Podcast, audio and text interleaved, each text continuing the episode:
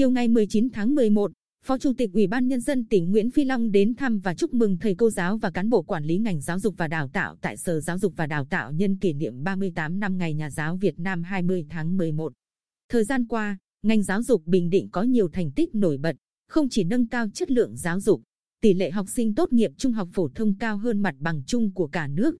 mà hệ thống cơ sở vật chất cũng được đầu tư khang trang, kể cả những vùng khó khăn. Thực hiện chương trình giáo dục phổ thông 2018, Sở chỉ đạo để thầy cô yên tâm công tác, chăm sóc giáo dục học sinh lớp 1, đồng thời đầu tư khá ổn cho lớp 2 và lớp 6 để năm học 2021-2022 tiếp tục triển khai chương trình.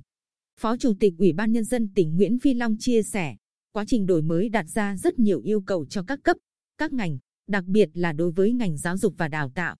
Đây là ngành luôn nhận sự quan tâm rất lớn của xã hội và cũng là ngành hết sức đặc biệt, ngành trồng người, đào tạo con người. Bình Định cũng là tỉnh có truyền thống hiếu học. Đảng ta thường nói, giáo dục là quốc sách hàng đầu và nhìn vào thực tế những năm vừa qua, các thế hệ lãnh đạo tỉnh cũng rất quan tâm đến giáo dục, thể hiện ở việc đầu tư nâng cấp, xây dựng các cơ sở giáo dục, hỗ trợ đào tạo giáo viên. Lãnh đạo tỉnh sẽ tiếp tục đồng hành, hỗ trợ ngành giáo dục nâng cao chất lượng đào tạo, quan tâm chăm lo đội ngũ giáo viên, cán bộ quản lý.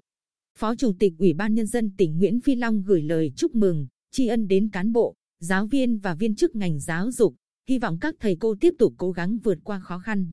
hoàn thành xuất sắc nhiệm vụ, xứng đáng với niềm tin yêu của cán bộ, nhân dân.